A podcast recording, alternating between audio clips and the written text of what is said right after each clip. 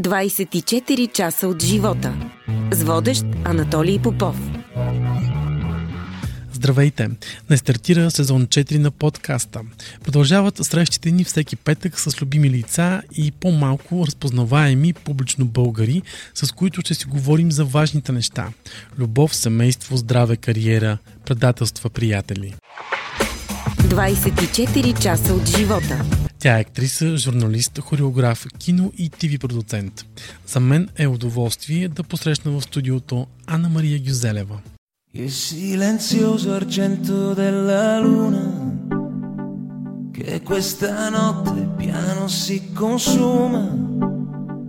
Io voglio amare di più, è come una sorgente andare verso il mare. Andare fino al mare. Здравейте, Ана Мария. За мен е удоволствие, че стартираме първият епизод от новият сезон на подкаст именно с вас. Благодаря и за мен също благодаря за поканата. Виждаме се буквално часове преди да замените за Италия. Е, два дена преди. Два дена преди това. Какво ще правите там? Ами сега имам едни организативни проблеми в началото на септември а, във връзка с по-нататъчни събития. А след това от а, 22 септември а, участвам аз като актриса и поет в един много вече утвърден фестивал, а, с полето Арт Фестивал, именно Тяр фестивал в Сполето, именно в Умбрия, Италия. А, той е всъщност втория фестивал след големия исторически фестивал на двата свята. Този е по-малкия, който в кавички да кажа, който от а, 20 от 20 години, ако не се лъжа, mm-hmm. вече. И а, там се представят художници, скулптури, фотографии, поети, писатели, актьори. До тук да кажем, нали, други изкуства за сега не са включени, но те са съпровождащи. Може да има музиканти, може да има певци. В случая аз лично, тъй като съм получила награди на някои стих, от моите стихосбирки на италиански там. Тази година имам награда за комуникаци... комуникаре Европа.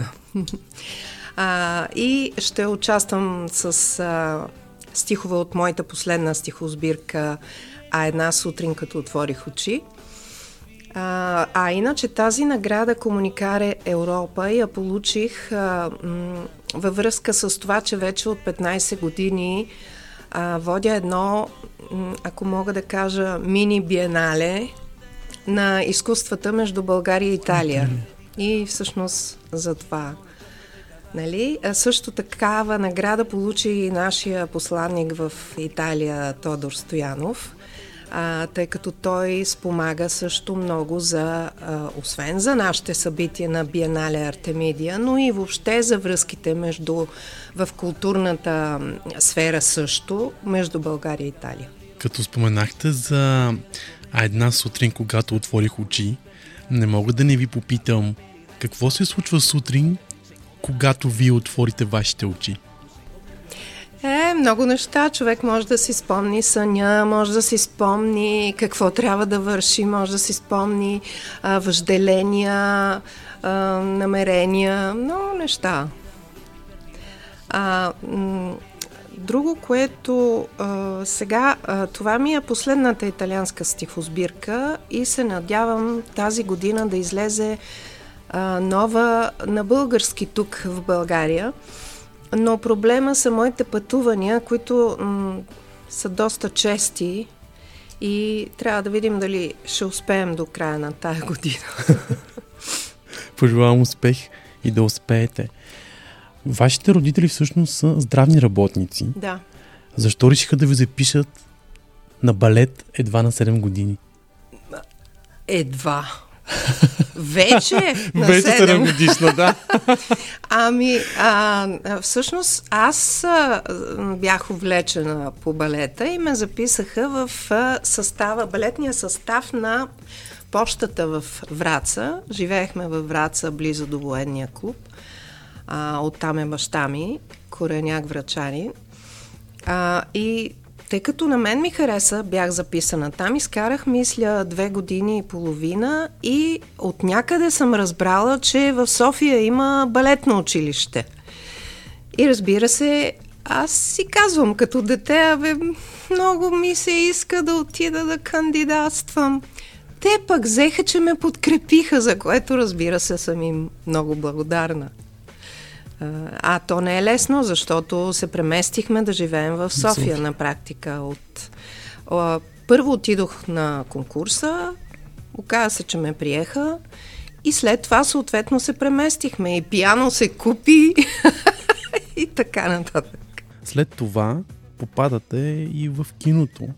Сериалът Пътят към София ли преобръща вашият професионален път? Ами, не знам дали го преобръща, може би да. А, но по-скоро това ми е официалният дебют с главната роля на Неда в пътя към София, но а, значи аз още от, бидейки вече в балетното училище, още от 14-15 годишна започнах а, да участвам заедно с други съученици. Ни викаха в някои филмови продукции като балет, но след това започнах да участвам и с малки ролички. А, так, в една а, беше съвместна продукция пак, а, Малката русалка на Бичков а, а, съвет, българо-съветска. След това, нали, малка роля. Mm-hmm. И след това се появи Николай Мащенко, който тогава беше директор на студия Дълженко в Киев. И се започна работа по проекта, т.е. Филмиране на пътя към София по романа на Стефан Дичев. Той беше и сценарист. А, прекрасен роман и стана прекрасен сценарий наистина. Спомням си, а, понеже съпругата на Стефан, Лиляна Дичева, беше прекрасен художник, казвам беше, защото и тя си отиде скоро а, тя ми направи едни ескизи. А, значи, тогава съм била 17 годишна, 18 години навърших по време на снимки на Да, знам, че там всъщност и, а, да. е бил вашият рожден ден е, на снимките. Е, по време на снимките да. навърших, да. Но, едно това си ми е официалният дебют и Лиляна. Тогава ми беше направил на едни ескизи, е, ескизи, които ми подари. И аз вече ги включих в а, а, а, вътре между стиховете на една от стихосбирките. А сега тази, която излезе в Италия една сутрин, като отворих очи, или една сутрин, като се събудих, а, една от а, нейните портрети е на самата корица и съм написала кой е автора. Жалко, че не можех да я подаря вече, защото тя книгата излезе сега по време на COVID историите. Чел съм, че Людмила Живкова е писала писмо до хореографското училище, за да ви позволят да отсъствате и да бъдете част от снимките на сериала.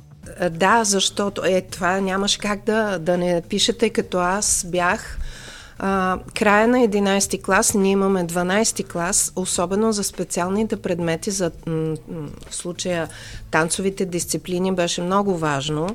А, и а, тя пише писмо дали училището може да ме пусне, защото аз отсъствам 6 месеца.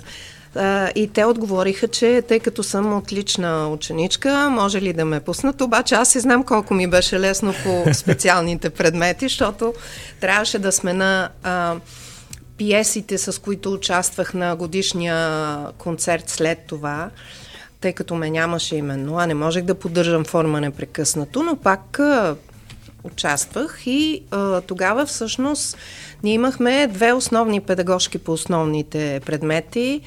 А, Фея Балабина и а, Калина Богоева, на които съм благодарна, защото те можеха да кажат, не, нямаше те толкова месеци, не можеш да участваш. Ех, справихме се. Как се запознахте всъщност с Никола Гизелев? Ми пак тия години, те бяха едни години. А, в смисъл такъв, че преди, значи то беше преди да да бъда избрана за пътя към София. А, от балетното училище участвахме а, в а, оперни спектакли в операта и аз и други съученички колежки участвахме в Валпургиева ноша. Това е именно танцовото платно на Фауст на Гоно. А, и по едно време ме натовариха да бъда Клеопатра, образа на Клеопатра, която се появява в съня на Фауст в Валпургиева нощ. И преди това там участваше и Мефистофел. От време на време гостуваше Никола Гюзелев в Софийска опера.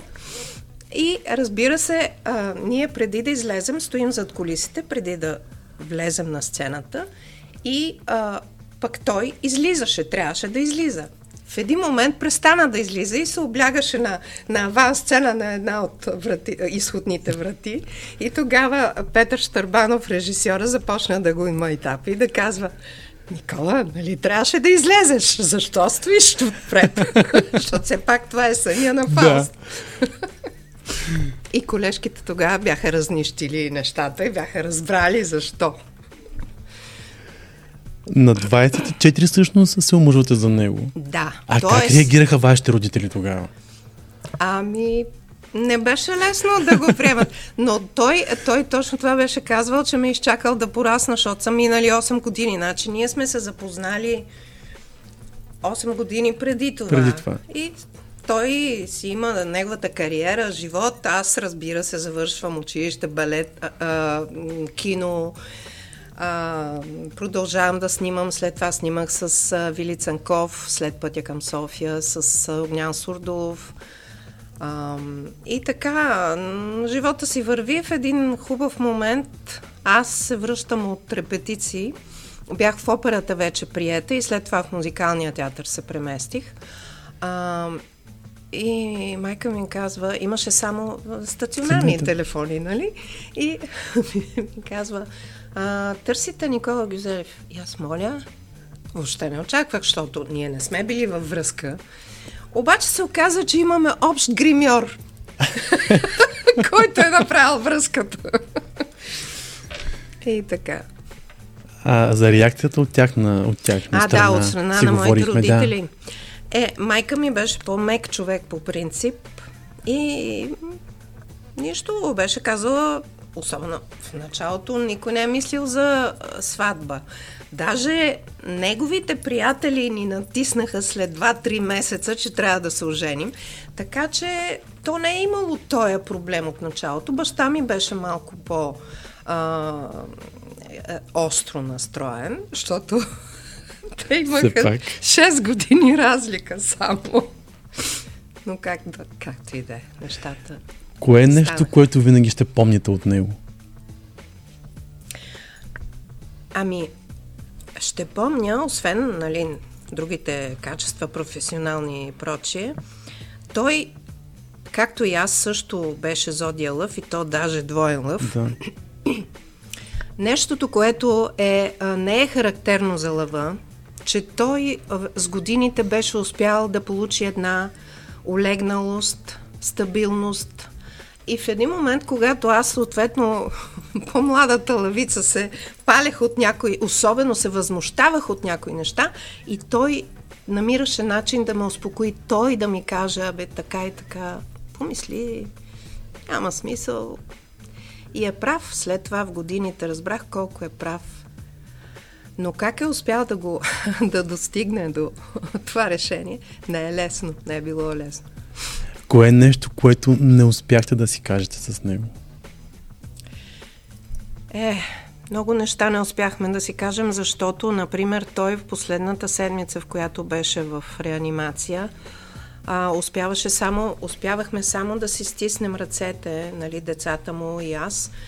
А, и той говореше с очи, не можеше по друг начин да комуникира. Но м- хубавото е, че в нашата връзка ние се разбирахме с половин дума или без дума, просто имаше една, един унисон в разбирания, в усещания, в а, а, ако щете в менталитет близък. А, той ме научи на много неща едно от които, колкото и странно да е, е малко повече търпение, а той никак не е бил търпелив в началото, през годините.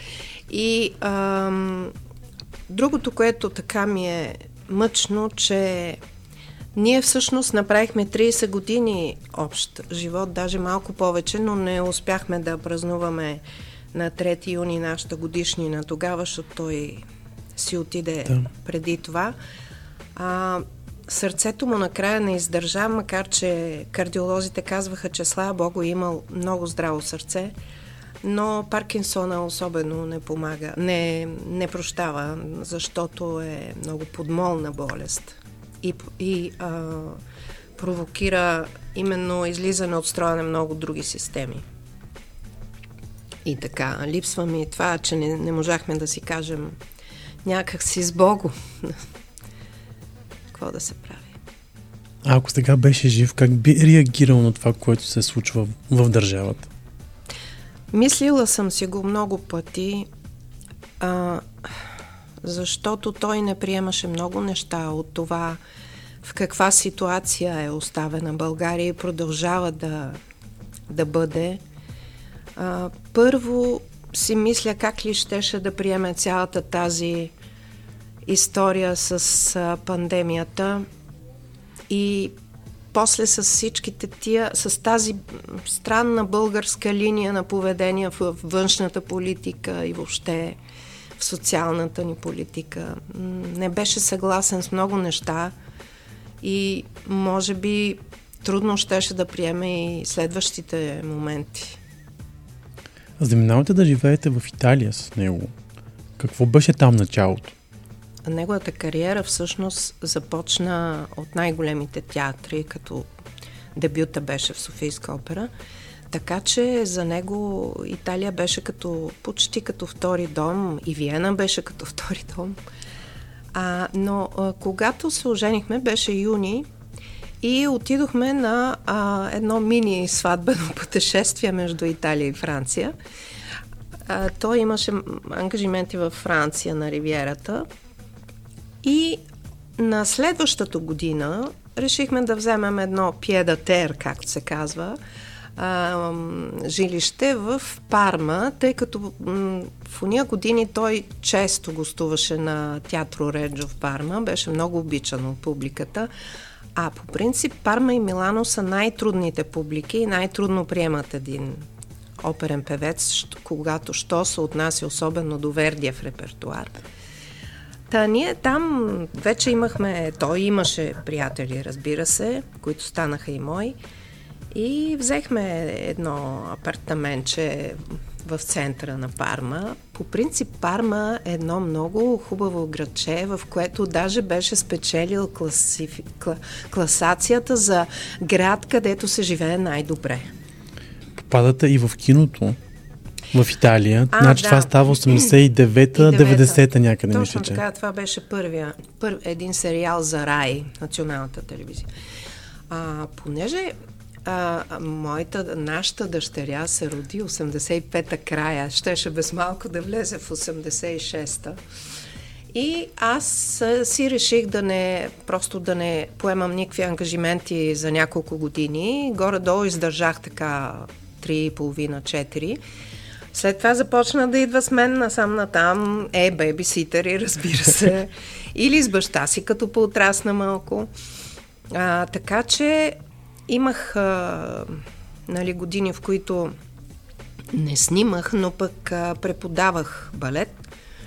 И 89-та година, аз, ние си бяхме в София лятото, както обикновено, и един наш и колега, и приятел, прекрасния телевизионен режисьор Светозар Танасов, един ден се обажда, защото пък аз участвах в негови програми доста често.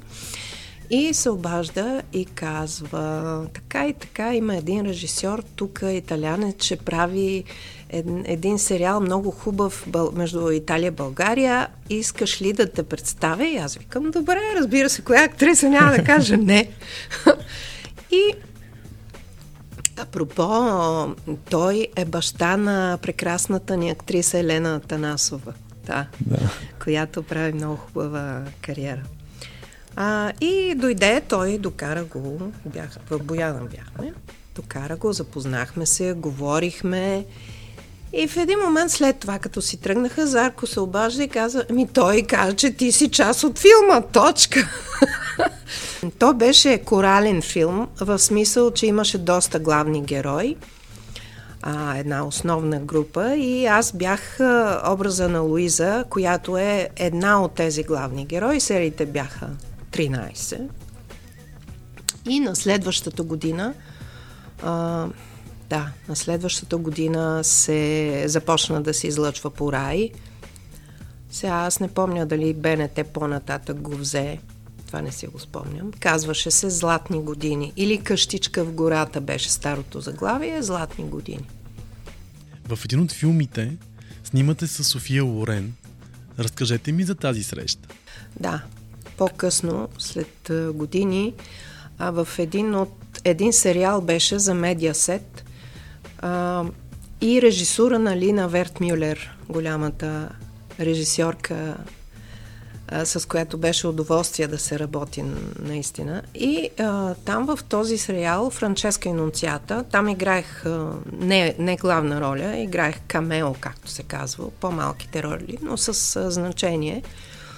И разбира се беше София Лорен, Клаудио Джерини, Раул Бова, с когото вече се познах, тъй като аз играх в една от октоподите, в Октопод 7, където Раул започна, застъпи в ролята на комисаря след смъртта на ролята на, Мике, на персонажа на Микеле Плачидо и след смъртта на следващия актьор, истинската му смърт да. на самия актьор, Виктория Медзоджорно, след това застъпи Раул Бова.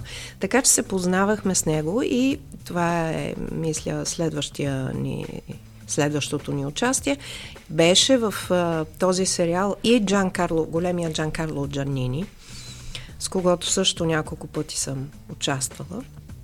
И така имах това удоволствие да се допра не само до Лина Вертмюлер, като един прекрасен а, човек и режисьор, но и до тези големи имена, особено София Лорени и Джан Карло Джанини, защото Раул беше още млад и, и се развиваше.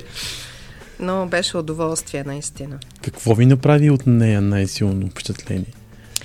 Че е много дисциплинирана, страхотно дисциплинирана. И като си помисли човек на това ниво, на което тя е достигнала, не може да се достигне без да си разумен и много дисциплиниран. Първо тя се появяваше първа на снимачна площадка, говоря от основните герои. А, освен това внимаваше много какво, с какво се храни. И не случайно, тя е на 90, мисля вече. Да. А, а, а пък Джан Карло Джанини също той е много еклектичен актьор. Може, всеки един негов жест може да бъде пример за по-младите актьори. Как, как посреща, как реализира една роля. Безспорно. Е, дивата на ситуацията беше София Лорен, да, разбира се.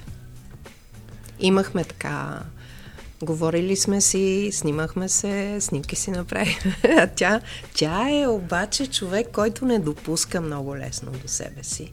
И аз се радвах, че е, явно съм и станала симпатична.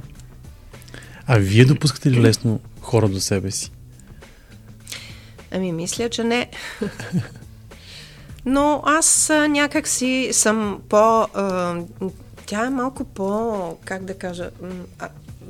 Не влагам в това не, нещо негативно, тя е по-хладна, по... М- а, през, може би пресметлива в дори това, което ще каже, докато аз съм малко по-емоционална, най-малкото така, така би казал човек, но в същото време а, трудно, да, мога да кажа, че трудно допускам близо до мен. Къде се чувствате най-спокойна? В България или в Италия? Ами, това е един от тия въпроси, на които не мога да отговоря, защото аз се чувствам много добре. Ако можех така да ги събера да са едновременно на едно място и във времето и в пространството, щеше да е най-добре. Аз се чувствам добре в България, добре в Италия и си мисля, че предприех този начин на живот, още повече, че аз съм си приемач и на работата и на самата себе си, вече през годините, нали? А, защото мисля, че не бих могла да живея непрекъснато там и непрекъснато тук. Просто до, сякаш се допълват в мен и сигурно е така. А, защото аз не мога да абсолютно да си кажа, не, не, няма да, както има доста хора, които не идват 10 години. Това никога не, се, не, се, не ни се е случвало и не би могло да се случи. Така че продължавам по този начин, докато мога. А има ли неща, за които съжалявате с днешна дата? Ами, сигурно има неща, особено в, а, от професионална гледна точка, за които бих могла да кажа, че съжалявам, но пък съжалявам, че не съм ги направила, че не съм осъществила някои проекти или някои роли, но пък в същото време зависи а, много от това какво човек трябва да заложи, за да го направи, тъй като аз не съм а, предразположена да правя компромиси. Човек прави някои компромиси в живота, но не мога да направя компромис с достоинството си и това от една страна е пречало, разбира се, от друга страна може би не, защото аз съм тази, която съм и не мога да кажа, че съжалявам, но не съм човек, който се нагажда към обстановките и това разбира се пречи, защото след това оставаш извън някоя игра. Но аз вече съм над тия неща. Което е най-важното всъщност. Успяхте ли да сбъднете мечтите си? Ами, доста неща направих. Никога човек... Смятам, че особено в нашия сектор на изкуството, на културата, на творците, е много трудно човек да е удовлетворен до край. И въобще е трудно да бъдеш удовлетворен до край. Но а, в същото време, а, разбира се, аз самата, на самата себе си се хващам, че си казвам, ама все пак направих някои неща. А, разбира се, съжалявам, че не можах да доразвия повече. А, аз не можех да продължа да бъда балерина на сцената, но не доразвих повече моята работа като хореограф, защото аз и това завърших. Първото ми више след балетното училище беше за хореография, даже при Бежар ходих на специализация. Ето това малко съжалявам, че не го доразвих, но няма как нещата да станат, защото а, ед, всички заедно, а, тъй като аз в тези години снимах доста активно и в Италия. А, там преподавах от време на време и, и то преподавах освен класически джаз стилове, тъй като имах възможността през годините да специализирам а, джаз стилове. Ние бяхме, може би, първия випуск на хореографското училище, който се, който се запозна с джаз техниките на Марта Греем. И аз съм много щастлива от а, този факт, че познавах тези неща, след, тези техники. След време имах възможността да ги усъвършенствам с други а, хореографии, каквито са Мат Матокс и Луиджи. Те са на, на именно царете, едни от царете на джаз техниките, джаз денс техник. Така че има за какво да се съжалява, но, но един човешки живот не може да стигне. Още повече аз, занимавайки се с кино като актриса, след това автоматически дойде желанието да бъда и продуцент. А, направих някои неща, в същото време си пишех стихове още от тогава, от по време на дебюта в киното, така че това са много години и това винаги ме е съпътствало. Може би е било и начин да мога да издържа на някои а, тежки моменти в живота. Именно факта, че човек може да излее на, на хартия или на компютъра, но аз си пиша първо на хартия и след това си го нанасям на компютъра, да а, винаги имам тефтер до себе си, защото в един момент може да дойде музата. И след това, следващия момент не е същото. Така че трябва в момента да го, да го напишеш. Знам, че всъщност поезията ви е спасила от най-тежките моменти в, в да. живота ви. Да, да, вярно е. Аз имам много стихове посветени на най-близките ми хора. Имам стихове посветени на живота, разсъждения върху живота. Особено философски бяха, като бях тинейджър, т.е. 18-19 годишна. А, така че това е от една страна. Аз съм благодарна, че се появи някакси и този начин на изказ при мене като творец, защото той довнесе още нещо в моето цялостно развитие. А в този ред на мисли получават ли достатъчно подкрепа артистите в България? Не, не, не. Има, направиха се през годините някои опити, но не. Като ги сравня именно с Италия, защото Италия е една доста добре развита социална страна в много области, въпреки че те недоволстват непрекъснато, ама това е нормално в човешката природа и даже нека да го има. Но ако говорим за подкрепа на културата, макар mm-hmm. че и там урязват а, бюджетите, а, в България се прави много по-малко. Сега вярно, че м- сравнението е трудно да се прави с една държава, която има 63 милиона жители.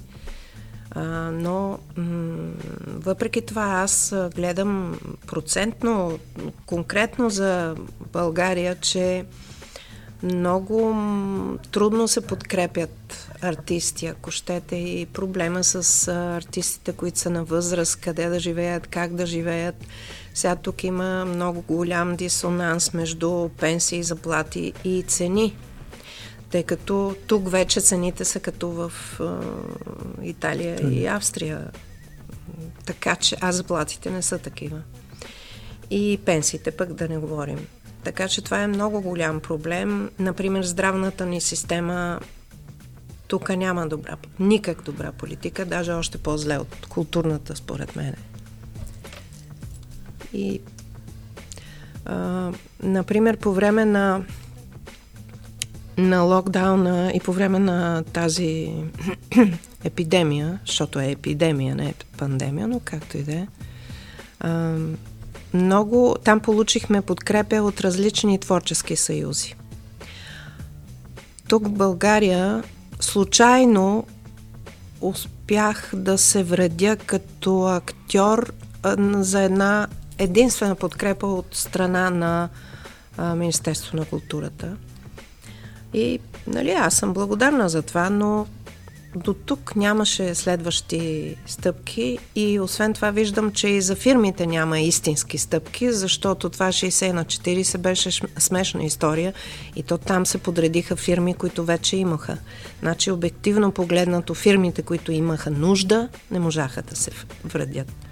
Така че много има да се иска и да се постараем да направим да видим Ко, кой ще успее? Кое правителство ще успее? Ще успеят ли според вас? Ами надеждата последна умира. да, вярно е. Върху какво ново работите в момента? А, в момента чакам един резултат за един английски филм, който ще се снима в, щат, в, в Италия. Това е едно. Второ, а, а, това пропуснах да кажа, че сега в Сполето аз се поява като актриса и поето, обаче аз представям като Биенале Артемидия от Рим за българо-италианско изкуство, представям трима художника. Аз ги водя на този Сполето Арт Експо и те излагат свои творби, показват се, включваме ги в а, а, каталози, тъй като ние си сътрудничим вече с Полето Арт Фестивал. И това са българския художник Николай Делиянев и двама италианци. Единия е скулптор и художник Гуидо Анджелети, а другия е художник аматьор, певец от Парма, не е оперен, а, който се казва Фаусто Фульгони. И а, аз ги представям като биенале. Те са много щастливи, защото явно не всеки може да отиде там. И една седмица, почти не, пет дена сме в а, сполето, за да представяме наш, нашите творби, нашата работа. А другото, което е, че вече мисля, до година е деветото издание на Биенале Артемидия, кого да каним, как да каним, какво да правим. Апропо, до сега две, три издания бяха заедно Биенале Артемидия, на което пееха наградените с международната награда Никола Гюзелев. Но сега а, мислим да ги разделим като събития, тъй като 2024 година са 10 години от смъртта на Гюзелев и мислим да направим а, петата награда Никола Гюзелев 24-та година, а до година 23-та да си бъде деветото издание на Биенале, без да, да са вече свързани по този начин. А разбира се, ще гостуват артисти на съответното издание от следващата година. Като споменахте за Никола Гюзелев, знам, че правите и филм за него. Да. Докъде стигнаха там нещата? Подкривата круша до никъде. Но сега имаме едни идеи да да направя едни сътрудничества, да видим. Иначе ние сме готови с материала. материала. Много неща са заснети. Трябва да се заснемат, може би, още две-три интервюта тук в България. Разбира се, ако излезе нещо и навън. Ние сме снимали в Виена, в Италия. Нямахме възможност повече от това, като интервюта имам предвид. А, друг материал също е заснет. На практика трябва само да се монтира с две думи казано, но го спрях филма аз още преди две години. А, и сега трябва да, да, да видя каква концепция да предприема, как да го завърша. Има време. Да. Ще е. го направите. Коя е Ана Мария Гюзелева? Ами, Ана Мария Гюзелева е а, един много искрен човек. А, аз съм човек, който е този, когато вие виждате. Аз не влизам в роли в живота, защото ми стигат, може би, те си, въпреки, че не съм от най- а, много работещите. Имате над 50 но... роли, знам. Е, над 50, да. Като тук включвам а, филми и сериали. Ако не се занимавах и с други неща, може би щях да имам повече, но нищо, не се оплаквам и от това. А, радвам се. А, така че аз съм а, човек, който трудно прави компромис с а, а, вероято си, искрен съм. Сега, годините ме научиха да бъда някакси малко по-дипломатична, да търся начин по който по-меко да бъдат казани някои истини. Но виждам как сега с по-напредналата възраст отново, може би нямам повече търпение да бъда дипломат. И се изказвам по-директно. В което няма нищо лошо според мен. Да, може би. Човек трябва Пък да... и времената са други, да, да. Вече можем да си кажем всичко. Има интернет. Така да е, обаче пък това е другата страна на медала. Чак всичко не може да бъде казано или има начин да бъде казано. Защото ако взема предвид наш, на, начина на изказ на нашите политици, мога направо да отида и да си размажа главата в стената. Колко ще им пишете за изказ? Е, две минус. Две минус на някой. Какво все още липсва в България, за да могат хората да се научат да ходят на опера? Ама има, има си публика операта. Има, има си, но не от по-младите хора. Това си Ама да кажа. няма да бъде, защото грешката е в обучението в, в а, образователната система, но това, уви, за съжаление, е голям проблем в цяла Европа, в целия Оксидент. А, това е някаква тенденция, която от десетилетки се а, разбира, се усеща, за който умее да, да ги види тия неща, да, бъде, да бъде ощетено образованието, защото малко образования човек е по-маневри... Как се казва? По-лесно се маневрира. Маневрира.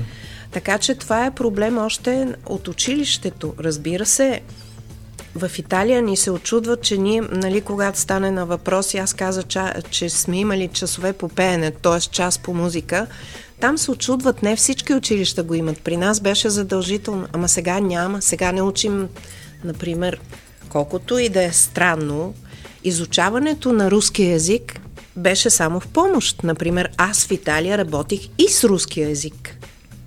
А, като журналист.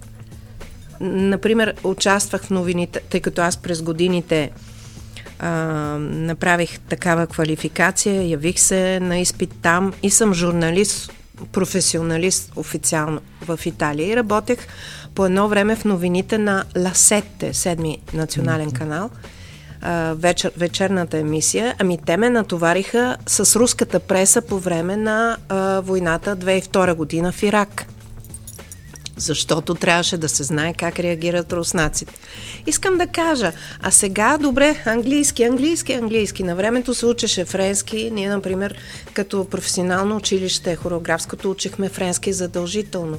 Други учеха немски, английски. Окей, той трябва да си върви навсякъде. И затова се радвам, че Дъщеря ми имаше възможност да завърши Шатобрян в Рим. Тя излезе с три езика, освен българския и италианския. Тя излезе с френски почти като матерен, английски перфектен и испански. А, така че зависи много от училището. Ако те започнат да наблягат на на културата, на изкуството, на, на езика, а особено проблем е с езика. Айде да кажем, не са свикнали да слушат друга музика, освен хип-хоп, да. примерно, български или чужд. Ама много е важно, че те не могат да пишат, те не могат да се изразяват. Ето това е най-страшното.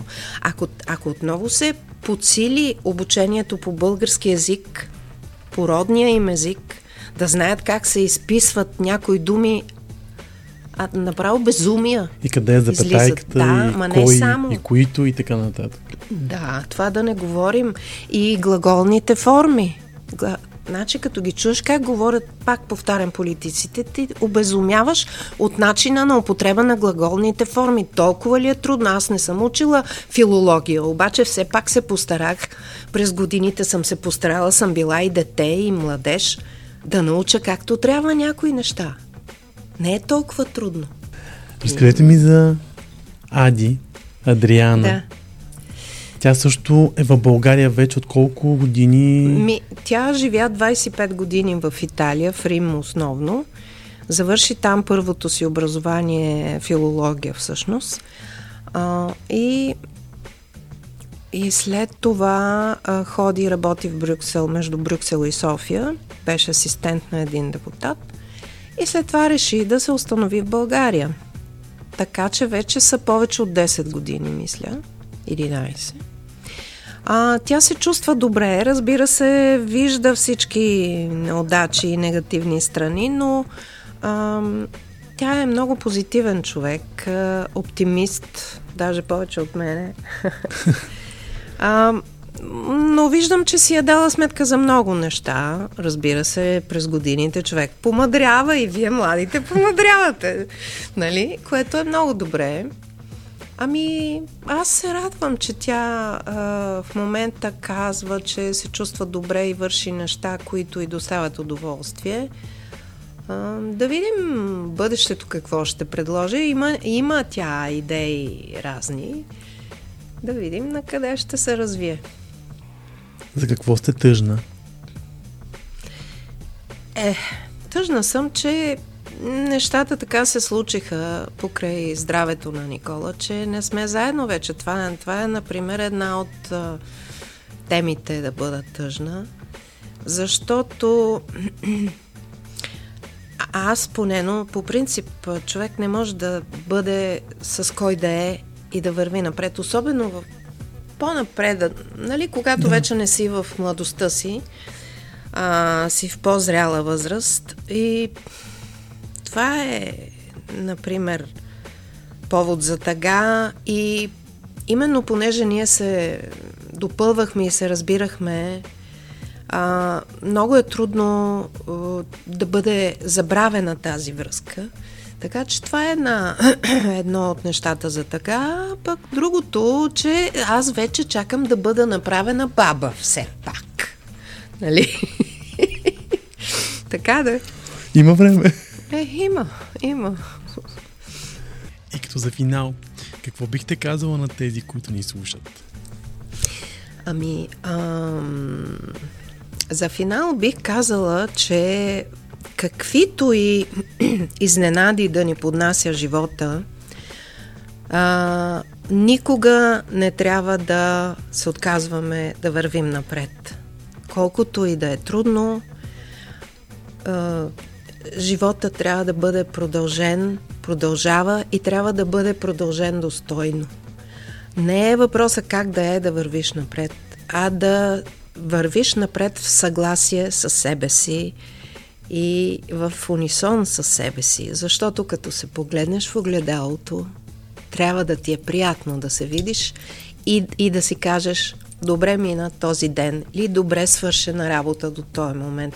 Аз бих могла да кажа, че от тая гледна точка не мога да се оплача, колкото и да е в някои моменти да се отчаивам, но именно затова казвам, а, младите трябва да имат глад за знания, трябва да имат глад за съвършенство и трябва да, да, не, да не се отказват от, от въжделенията си, от, от идеите си. Идеите си, да. Много ви благодаря за това интервю. За мен беше огромно удоволствие, че точно с вас стартирахме четвъртият сезон на подкаста. Е, радвам се. Числото 4 на мен ми е явно водещо, е. защото съм родена на 4 август. Малко трудно число, но върви.